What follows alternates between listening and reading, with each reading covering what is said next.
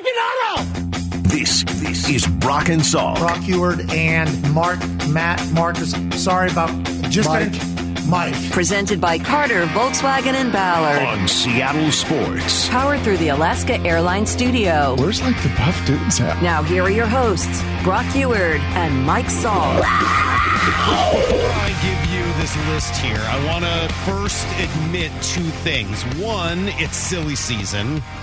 Two, this is written by a troll. So I have to say those things before, just as a caveat to the next seven or eight minutes that we're going to do of radio here. But I still think it's an interesting and somewhat instructive conversation to have. So, uh, Brock, hello.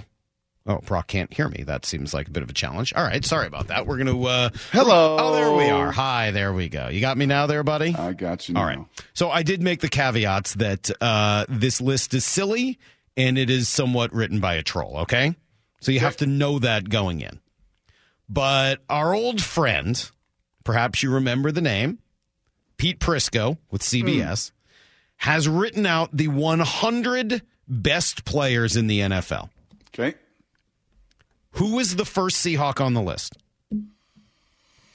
I think it should be a pretty obvious answer, but maybe not. Who is the first top ranked Seahawk on his top 100 list? This is Pete Prisco. Pete Prisco. But I think almost anybody who was doing this would have the Seahawk ranked at the top of the Seahawk list. Uh, DK. DK Metcalf Yeah. is the top ranked Seahawk. What number is hmm. DK Metcalf on this list? Hmm. Hmm. Is he in the top 10? Oh no, no, Okay. no, no, no, Is he in the top 20? no, no chance. All right, let me just tell you who number 20 is just so that like you have a sense as to where we're at. Number 10 on his list was Trent Williams, San Francisco. Mm-hmm. Number 20, just to keep you kind of up to date on where we're at, was Stefon Diggs. Is he in the top 30? No, Nope. Number 30 is Derrick Henry. Is he in the top 40? no, Number 40 is Creed Humphrey. That one kind of hurts. Yeah, that one does. Is he in the top 50? He's got to be getting close to fifty. Number 50 is Laremy Tunsil. DK Metcalf is number 55. Okay. He's one of only two Seahawks on this list, the other being Tariq Woolen, who was in the 80s. Now, I don't necessarily have a problem with those numbers in general, but when you actually start looking through who's on the list and where they're at, it does start to sting a little bit. First of all, it means that the Seahawks don't have a player who is worthy of of starting essentially on any team in the league, is how, or you know, is the best player on any team in the league. Um, and and most teams have at least two players better than the Seahawks have anybody on their team. Number one is Patrick Mahomes. Not a surprise, right? Yep. Number two is Josh Allen, Joe Burrow, Nick Bosa, Myles Garrett, Travis Kelce, Justin Jefferson, Micah Parsons, Aaron Donald, Trent Williams. I didn't realize Trent Williams was that good, but okay, fine. Number does that sound right? Is Trent So you're Williams in telling me the the top 10? 49ers have two of the top ten on the line of scrimmage? Yes. Yes. Okay. One, one, not one, good. one, one on the defense, one on the offense. uh, and then your next 10 are, you know, TJ Watt, Tyreek Hill, Chris Jones, Jalen Ramsey. Sauce Gardner is 15. Really? Like, I'm not telling you Sauce Gardner's not good. And, you know, maybe he deserved to win Rookie of the Year over Tariq Woolen, but he's 70 spots higher than Tariq Woolen. Does that sound right to you? Nope. That doesn't feel right to me, but okay, fine, whatever. Then you got really good players: Ja'Marr Chase, Davante Adams, Lane Johnson, Patrick Surtain, the second, Stefon Diggs. Right? I mean, Jaire Alexander is that good. Jaire Alexander's twenty-one, while Tariq Woolen is eighty-five. Really? Do we do we get to play the disrespect card? Do I mean, I this? feel like we we're gonna have the to. dis- is, right. the, is the Goldilocks era consistent in the NFL with the Goldilocks? Doesn't it feel the that disrespect way? card? Jeez. Justin Herbert, 22. Okay. 23 is Trevor Lawrence? What in the world has Trevor Lawrence done in the NFL? What? yeah. And there's some other guys on here that are good. I mean, Christian McCaffrey, Quinnen Williams, Aaron Rodgers is 29, then Derrick Henry, Jalen Hurts. I, I, don't know, man. Like I'm I'm struggling to understand. how all of those players are significantly better. Is CeeDee Lamb better than than DK Metcalf? Is Joel Bitonio better than DK Metcalf? Mm. Is Rashawn Slater better than DK Metcalf? Mark Andrews? Mm. Really? Mm. Mark Andrews is better than DK Metcalf? I don't know, man. I, I'm I, I struggle, with, and again, I, I, I, admitted at the beginning that this is a stupid list and it's created by a guy no, that I, I, would no, no, put in a this in the troll category. This is good news. But is this because war? I don't I don't think we've brought up double P since like 2013, since the Russell 14. right. Yeah, since the disrespect for Russell, which he never he, ne- he never gave him his due. I don't think he ever gave him his due, even when he was a six, seven time Pro Bowler. So yeah, this is good news. Good news for our Seahawks in this Goldilocks era that we finally get to throw some arrows at Pete Prisco once again. Uh, where was Geno? Honorable mention. Outside the top 100. How many honorable mentions for the Seahawks? Uh, a bunch of honorable mentions. Now, to be okay. fair, even though they had no one in the top 100, let me be clear, or just the two, two in the guys in the top 100, they had a bunch of guys in um, in the uh, honorable mention category. So it was DK at 55, Tariq at 86. Honorable mentions included Bobby Wagner, Charles Cross, Geno Smith, Dre'Mont Jones, and that was it. Whoa, whoa, whoa. Tyler Lockett's nowhere mentioned. Whoa, whoa, whoa, Not mentioned once. What are we doing here? Right? What? But does, does that surprise you? Tyler Lockett? Yeah, doesn't surprise me. Really? Yeah. In the top 100? It doesn't surprise me that he is overlooked by Pete Prisco as being in the top 100. Not even honorable mention? Here's the thing, Brock. We, we could talk through this all we want. Here, here's the good news and the bad news. The bad news, there's two pieces of bad news, one piece of good news. The bad news is you really only have a couple of guys that warrant being mentioned in the top 100, and that's that's a challenge. While DK maybe needs to be higher than 55, I think it'd be hard for me to argue he should be above 40. And really, what you're saying is you don't have anyone in the top 32. You're missing some of that high end talent. Mm. Piece of good news, as you mentioned, Brock, you get to use things like this as motivation that the world is sleeping on you, et cetera. And I think that's probably great you also have a bunch of these sort of honorable mention type guys, which is good, right? It means that you're um, you're the Kraken, right? You're, you're the Kraken. You're, you're, a bunch deep. of second and third line guys. Yes.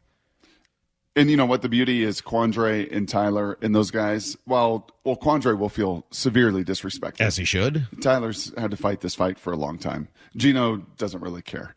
I, I, I mean, he'll add to the little chip on his shoulder, but he doesn't really. This isn't going to be his.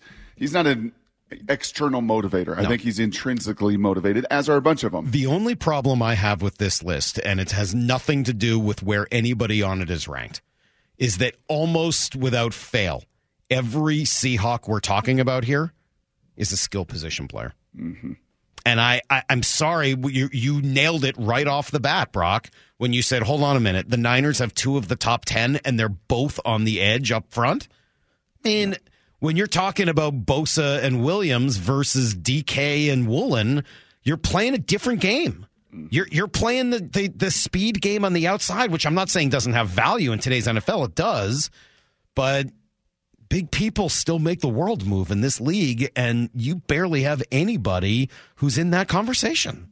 Yep. I mean, Dre Jones is honorable mention. Charles Cross honorable mention. Good news is they're young. They should be coming both into their absolute prime. I think Abe Lucas is vastly underrated. And then Derick Hall and Darrell Taylor and a bunch of those edge guys got to come to life. Got to come to. You better hope so, life. man. That that is as much as I love what this team is doing. And again, I wrote about the Goldilocks thing and how much I think they're they're moving in the right direction. I can't shake the fact that a lot of what they've done, a lot of what we're excited about, is on the outside instead of up front. And that is uh, going to be a severe challenge for me. All right. Big Friday plan. Joe Fann will be with us in 20 minutes right after everything you need to know next. Brock, I think we found somebody snarkier than me and more inappropriate. It's coming up on Brock and Salk. Need to know.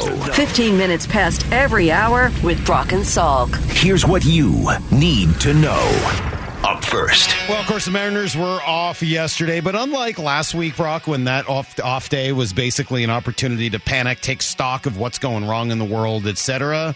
They played much better baseball over the last week or so. It all started with a better, simpler approach up front. Jerry Dipoto explains. Rather than messaging through a channel of people, I think Scott just took it and said, "Hey, let's just hit the ball back through the middle. Line drives back through the middle." And you know, and, and we'll see how long that message carries before it needs to be repackaged again because it, it will. That's just how baseball works. That's exactly how this game does seem to operate. And, you know, I think overall, Brock mostly reason for hope and excitement over the last week. At least they played better. At least they had a better approach, and they can keep this going. We have the personnel to, to do the things that we've done over the last week or that we, you know, forecast for this team to do over a long season and over 162 games, that does tend to bear out. It's just bearing out in the in in a way that we would prefer it not. We'd like it to be more balanced instead of you know I guess condensed in small spaces. But uh, you know we've got a lot of season left, and hopefully we can make that happen.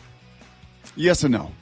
I, I, would tend to agree with big chunks of that, but I, there is still bats that, that have to be added. There, there still has to be some difference makers added to it because there is still an AJ Pollock and a Kolten Wong and a Dylan Moore that's finding his footing and a whole bunch of guys, mm-hmm. Salk, that just aren't you know that aren't aren't playing to their baseball cards, as we have said. I don't know once, if not sixty-seven. I, think, I don't think he's season. saying that part isn't the case. I think he's just saying that for he's a lot saying of if Suarez and Teo right. and Julio, if they can collectively do it, and yes, there were some more crooked numbers. It was great to see some uh, a winning series against a, a, winning ball club in Miami. But the top of the lineup now has got to match with the bottom of the lineup. That series was largely the bottom of the lineup, mm-hmm. right? It mm-hmm. was it was Suarez and it was Ford and it was Caballero. Now, come on, top of the lineup, just just those two, please. Peanut butter and jelly. Just put them both together. Get the whole length and lineup going. Get especially against these White Sox before you go on a brutal road trip. Now is the time.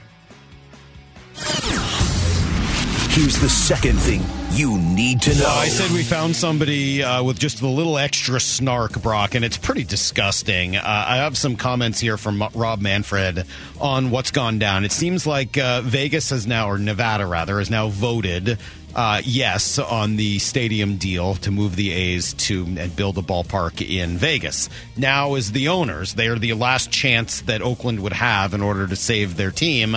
And based on the comments from the commissioner, it sure isn't going to happen. You know, I, I feel sorry for the fans in Oakland. I do not like this outcome. I understand why they feel the way they do. I think that the real question is what is it that Oakland was prepared to do. That there is no Oakland offer. So basically, what he's saying is it's your fault. I think the real question here isn't whether or not John Fisher ran this team terribly for as long as he did. It's what is Oakland willing to do for Major League Baseball? Well, yeah. they did try the reverse boycott and they had 27,000 people show up. His thoughts? I did. You know, I mean, it, it was great. Uh, it's great to see what is this year, you know, almost an average Major League Baseball crowd oh, in the facility dude. for one night. That's a great thing. I mean, that is rough. You want one more just for good measure? Well, hey, what would you say to all of those A's fans who were losing their team? I hope that they stay baseball fans, whatever team they decide to affiliate with. Um, again, you know, I'll say it again. Uh, the I don't even know how to how to yeah. continue. Yeah. Yeah, it wasn't the fans. You know what he's saying. It was it was the community. It was the leadership there. You know, in Nevada, you've got the governor, the governor of Alabama or of Alabama, the governor of Nevada has weighed in and said, "Yep, co-sign. Let's do it. Let's roll." It, it, their county's laying out 350 million in, in taxes and tax cuts and everything else to to have them. You know, in the business world, Salk could just cut and dry, cold blooded business. Talk about Bill Belichick and cold blooded business. Cold blooded business. This is better for that owner, and that owner still has ownership and still gets to decide, and it's a better business deal for him and Manfred. Well, he's the one uh, taking all those arrows. The problem but was he, does, he was the one shooting not, them yesterday. Right, too. he's not taking arrows. He's like running around with a giant orange suit saying, "Hit me over and over again." More arrows here, please, and just I don't know, soliciting them. It seems very unnecessary.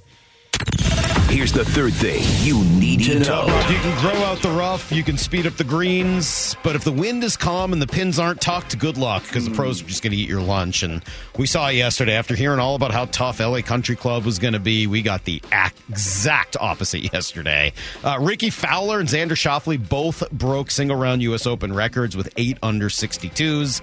Plenty of other big names in contention, including Dustin Johnson, Rory McIlroy, Bryson DeChambeau, Scottie Scheffler, all in the top 10. Did that bother you? Yeah, a little bit. You, you wanted to, you wanted to see it somehow a little bit tougher. Uh, yeah, and I mean, hopefully they can make it tougher today with oh, the they'll pins. move those pins around and they'll back the par three up to 270 yards. and it was and- tough if you missed the if you missed the fairway, but it wasn't tough enough for those guys. No, They're it was so not. good. How does Rory McIlroy hit a four iron 254 yards? I was watching that live. I was like, this is not. I mean, honestly, take a billion humans and give them a four iron. And here you go. And you're going to take this four iron and you're going to hit this little white ball and you're going to put it within five feet of that flag. You're going to hit it 250 yards. Yeah. How many I've hit humans a- can do that? I'm that? trying to think about. it. So I've hit a four hybrid like 220. for hybrid. Okay. Not a not a what, bladed four iron. No, I get it. I mean, that's different. that's obviously harder to do. Yes. I- It's it seems hard, but not as hard as I don't know. It seems like a lot of other pros could do that. No, Well, I'm sure. Uh, I don't know. really Yeah. in the right conditions. May, yeah, ma- maybe. Maybe right but that- ball? That's 254 yards. A little bit, of, little bit of a little bit of wind, a little downslope. All of those things, take them into account. Uh, that is everything you need to know. We do that quarter past every hour here on the Brock and Salk Show. Yeah, I mean, LA Country Club was beautiful yesterday. It really is cool looking in terms of a like it. Doesn't necessarily look like every U.S. Open course, but it's a nice looking course. It's fun. I mean, it's it's interesting. But I was pretty disappointed to see two guys break records on the same Correct. day. I mean, like, I don't know. Aren't you sort of hoping? I don't need the score to be around par, but for the week, I'd like it to be no So- more than 10 under. You know, uh, Justin knows Libby. Rob Rob knows Falls City. I know P Town. You know L.A. You Mm-hmm. I went to school down in L.A. I did. So tell me how you think all of those L.A. Country Club members, who for the whole know. I, don't know the last year were so proud of their course and how brutally hard it was going to be made, and how you're going to put some respect on our name, and all of those just hoity-toity members right down there. Right. How do you think they felt watching that debacle? Watching yesterday? guys shoot in the low 60s on their course, they're just like, wait, what? How do you think that personality down? I mean, not SoCal even just handled that, not even just the embarrassment of having your course torched like that, but how about like just, oh my God, I play that course every day and I generally hope to shoot better than 85. And these guys just came in there and bested that in the worst of conditions Do you think they're by humble 20 shots. Do you think there's a humble pie? Well, I think humility and LA definitely go hand in hand. Um, I would say you usually like to use those two words together as, as much as possible. All right. Well, from LA, we'll go three and a half hours across the desert to Vegas. Talk to our buddy Joe Fann next. Brock and Salk, Seattle Sports on 710, seattlesports.com. This is Brock and Salk Powered through the Alaska Airlines studio. Back in mornings from 6 to 10. on Seattle Sports and the Seattle Sports app. Let's get right to our friend Joe Fann. Joe, uh, of course, you can read Joe at seattlesports.com and find him on Twitter at Joe underscore fan. Uh, you were there, Joe. You got to see the cup given out. What was that moment like in Vegas this week? It's really cool. You know, it's something so obviously a Super Bowl is such a big event, but it's one at a neutral site, and so the ability to see a championship won at a home venue uh, certainly gets you thinking about all the warm and fuzzies and, and what it would be like. You know, certainly being there as you know, I- I've lived in Vegas, you know, almost two years now. I would certainly tell you I would prefer the Kraken to win, but the reality is I've never been to a you know the new arena in Seattle, and the Kraken games I've been to have been down here in Vegas. So yeah, it was really cool to see all my friends fired up, see the city fired up, see the city flood with people, uh, you know, celebrating. I mean, and it, it was a scene, and it was just really, really cool to have it done at home. Um, and and certainly my thought was, gosh, I can't even imagine watching the Mariners win a World Series at T-Mobile Park. I mean, just would be pure chaos and elation and all that. But uh, it was a lot of fun. What was the there. strip like afterwards? It was well. So there's a plaza right outside the arena, and where our seats were when we went out to the concourse, you could see the plaza, and it was just a sea of people watching the game outside, and it was nuts, man. And it's cool. It's just a good reminder of, of how much sports mean to community, and um, you know, it's a big deal around here. So it was a lot of fun. Yeah, we'll get to the A's here in a second. Salk will fire a few things uh, your way, I think, with them. But I am just curious. You've bounced around a few different markets, Joe, covering teams, and, and now you find yourself down in the desert. How would you characterize the Vegas sports market from the others that you've lived in and covered? Um, it's a good question. I sort of think of the Knights the way, um, you know, the, the Nashville Predators were sort of embraced in the early 2010s, and now they – they really owned that market. I think still own that market. You know, even with the Titans there. Um, and then uh, I would say that uh, the Bay Area is just sort of a goofy one because it's such a big area. You know, there's you have San Jose, which is a completely different sports market than San Francisco, which is a completely different market than Oakland, the East Bay, and then they all sort of support the Niners. Now the Raiders are gone, and uh, the A's are moving, and so uh, I think Bay Area sports fans are are great sports fans, but it's just such a spaced out area. It's not as concentrated that, yeah, I don't know. It's sort of goofy. So I would say, you know, going to a, a Vegas Golden Knights game or a Nashville Predators game, I think is as good of experience as you can have as a visiting sports fan coming to hang out, and certainly having Broadway and then the Vegas Strip right outside, you know, certainly amplifies that. But but I would say those two are on par. Why are the A's leaving Oakland?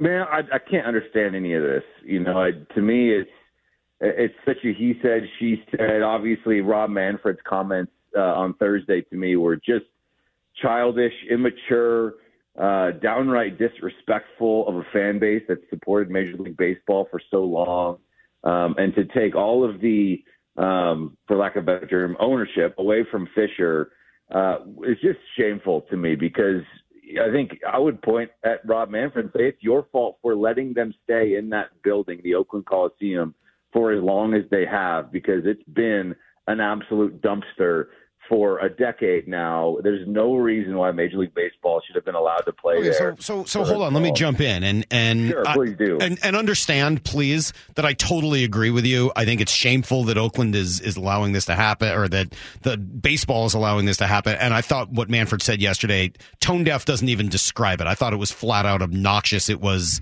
it was antagonistic, quite frankly.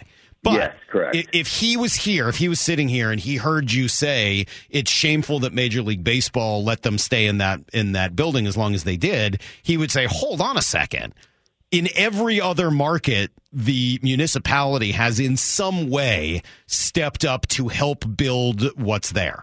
And that doesn't mean they've got to fund 100% of it, but in the other 29 markets, there's some sort of a public private partnership. And he would argue that the Oakland, the city of Oakland was unwilling or unable to come up with the funds to actually make that building good enough or that site good enough or, or another proposal, that it's not just on the owner.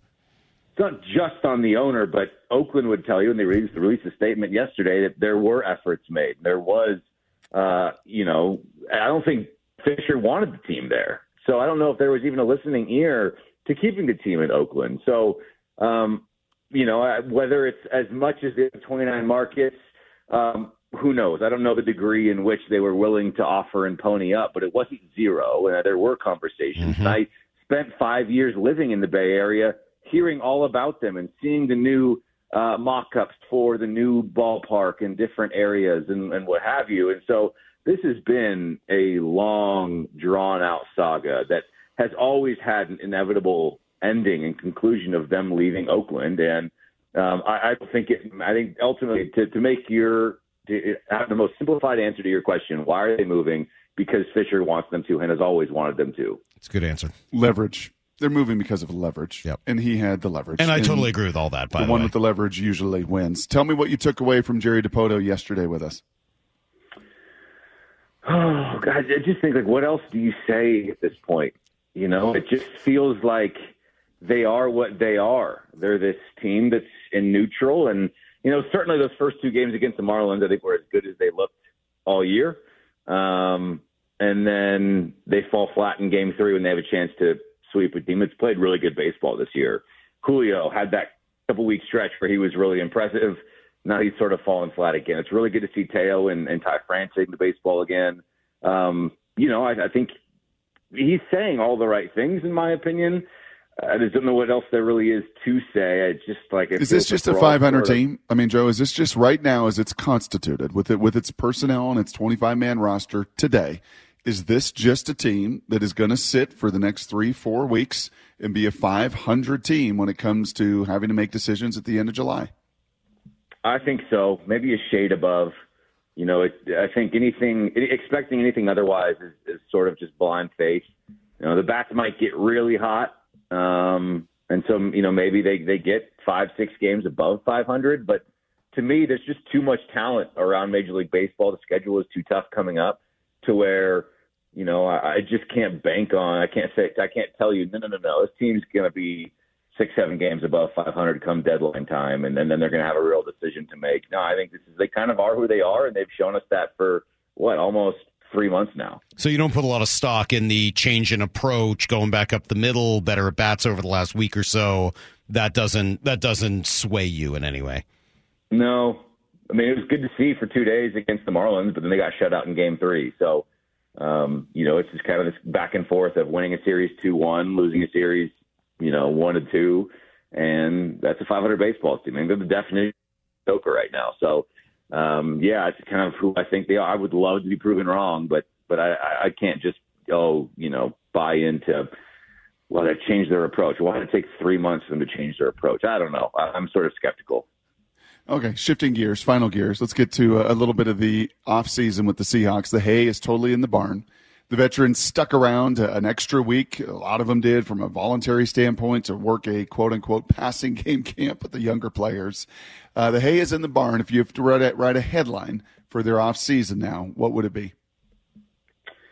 Uh, I would say Seahawks, a popular dark horse for the Super Bowl.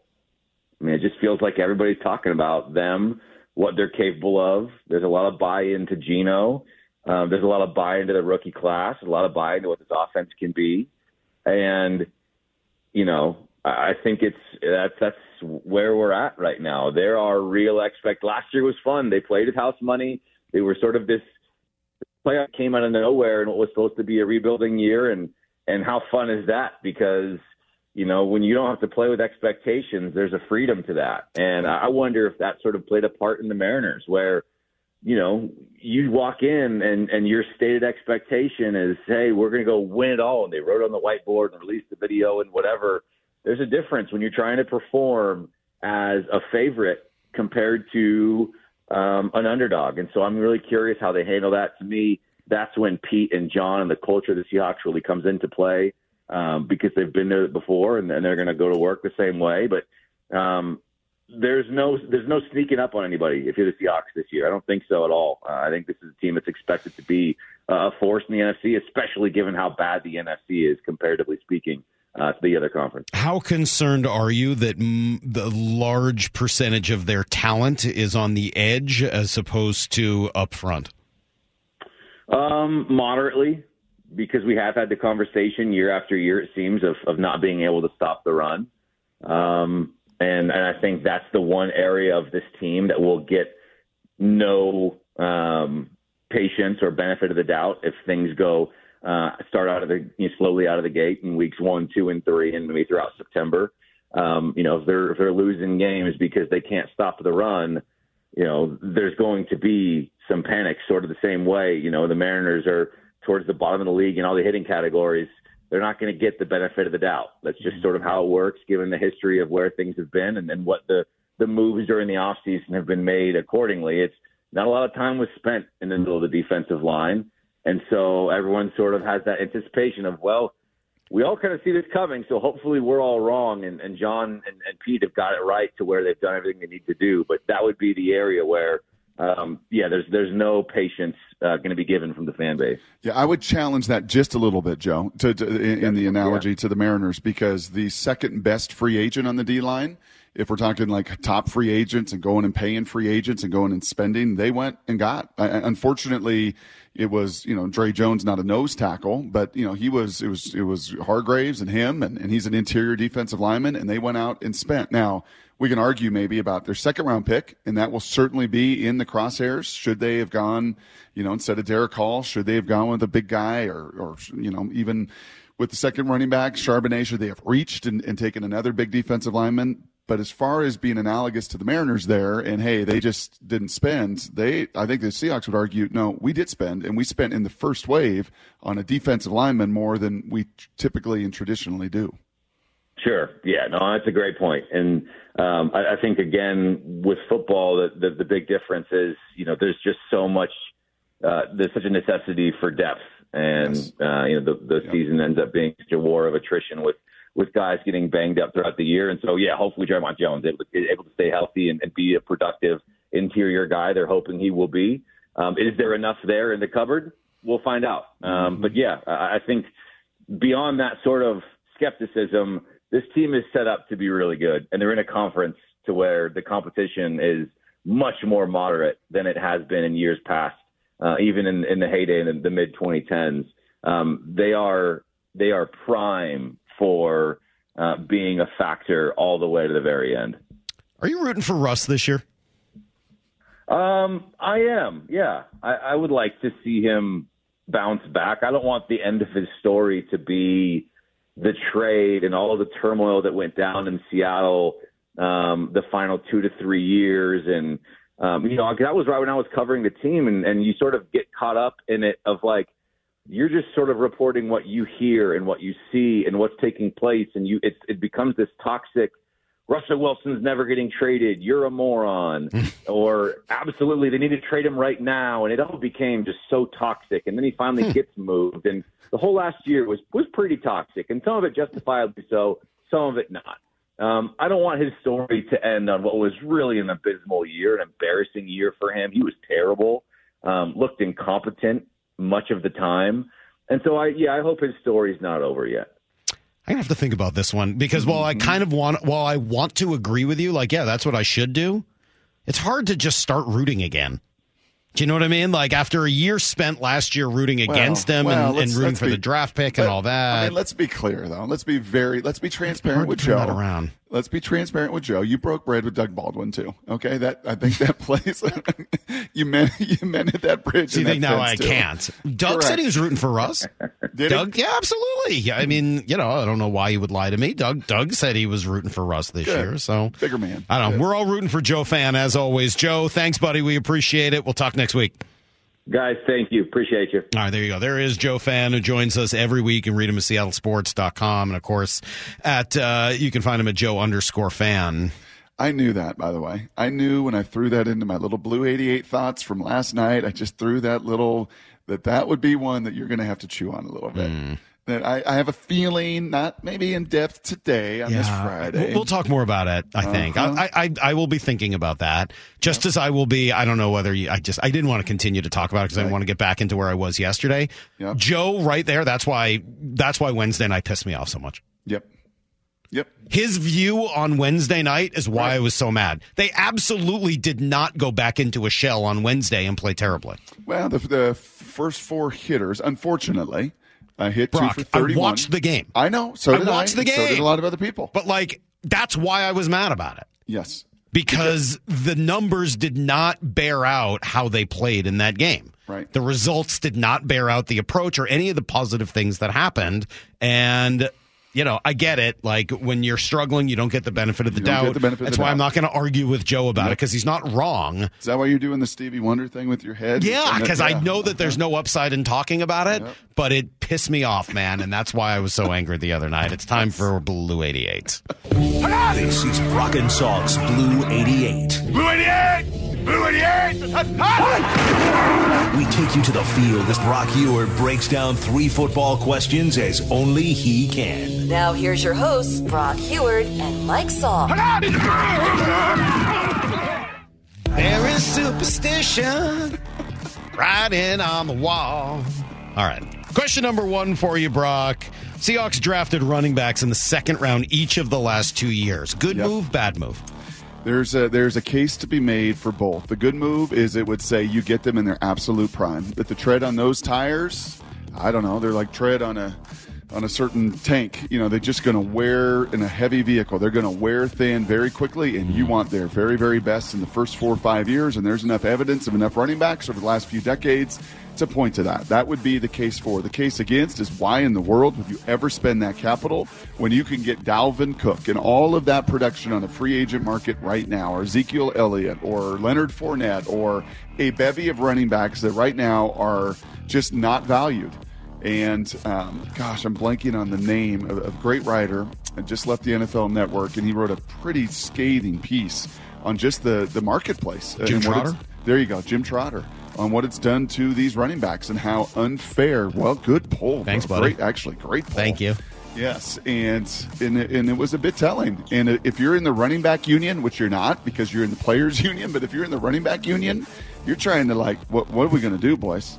How are we going to turn this? How are we going to turn this market? And is it at all possible, or is this just the unfortunate Reality. life that we're going to live playing this position that we are going to get devalued and never get the money Yeah. that the receivers, the DBs, those players out on the edges are going to get? I think, unfortunately, they may very well be in that spot. Question number two.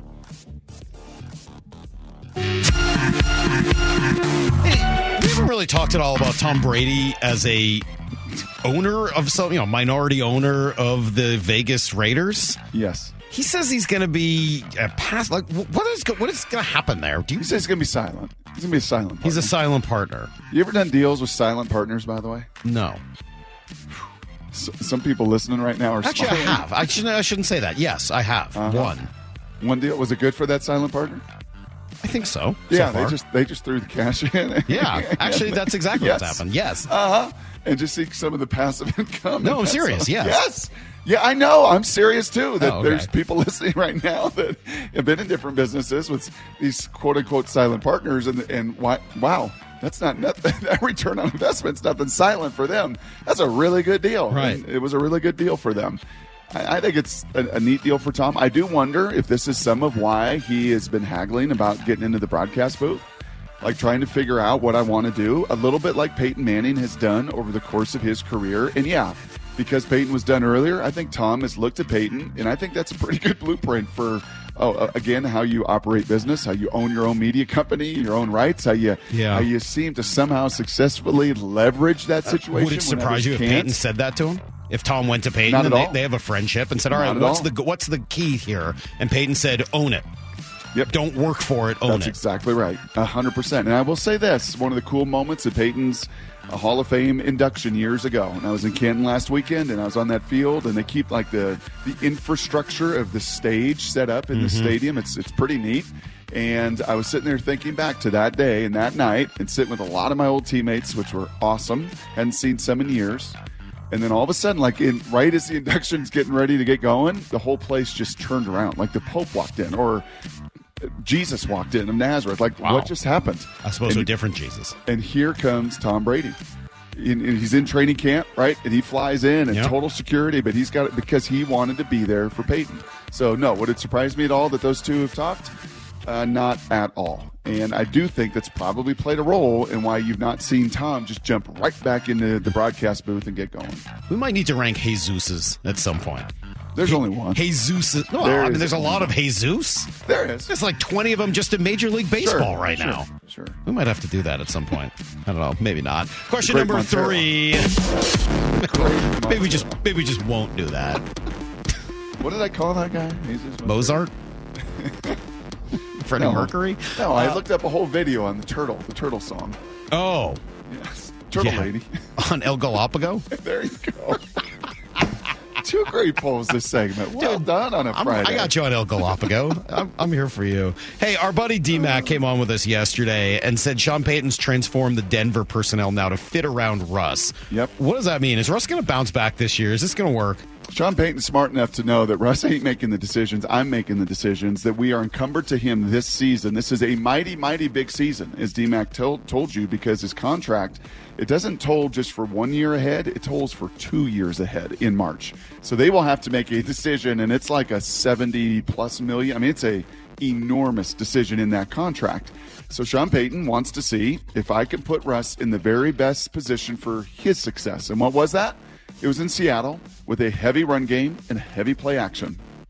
The question will be as I look at the numbers, Salk, here's the numbers. You ready? Yep. In his prime 96, 118, 103, 95. Do you know what I'm talking about? It's not QB rating, it's the number of rushing Yep. attempts. In the last two years, 43, and last year at the end, he finally, the final two games, they forced him to run Finally, yes. Uh, with 55 runs. But it was on pace to be that same 40. Is he going to run it 70 to 90 times? Is his body capable of doing that off of the deep play action and everything, you know that he's he is best at? One is the deep play action. Two is the deep play action scramble movement playground game that comes off of that concept more than any other. And that's what we will all be watching in Seattle. All right, that is today's Blue 88. Thanks to the 509 who points out Jesus Jones, Jesus Christ Superstar, Oh, Jesus Shuttlesworth. Oh. Of course, you got the Jesus and Mary Chain, which I will add in there as well, another band. So Are you changing rank today? No, I mean we've it? got ranked pretty well set. Yeah, it's a it's a pretty crazy ranking today, I got a but text here that said, as opposed to a different genius or a different Jesus. Yeah. Gold. that was a really great comment I saw. well, I mean, you said of Nazareth. I wasn't sure if you know I suppose. maybe you Right. meant Shuttlesworth. I, I don't know which Oh, okay. Jesus you're talking about. I mean, you know, Hey, I got a question for you. okay. I've, I've been I, I had I kind of a faux hot take earlier in the week. I think I've got a decent one, and it comes around a, uh Cra- Daniel Kramer's okay. Spot yesterday on All the right. afternoon. Brock's show. got a hot take. Plus, I think I might need to dig into um, your Russ question because it's it's it's got me. Well, maybe we'll do that with G at eight thirty. I'll tell you what. We'll do that Yeah, with G at let's do eight that. thirty Let's because do I that. we need some time. All right, another tepid take from Brock coming up next. Brock and Salk, Seattle all Sports right. on seven ten, SeattleSports.com.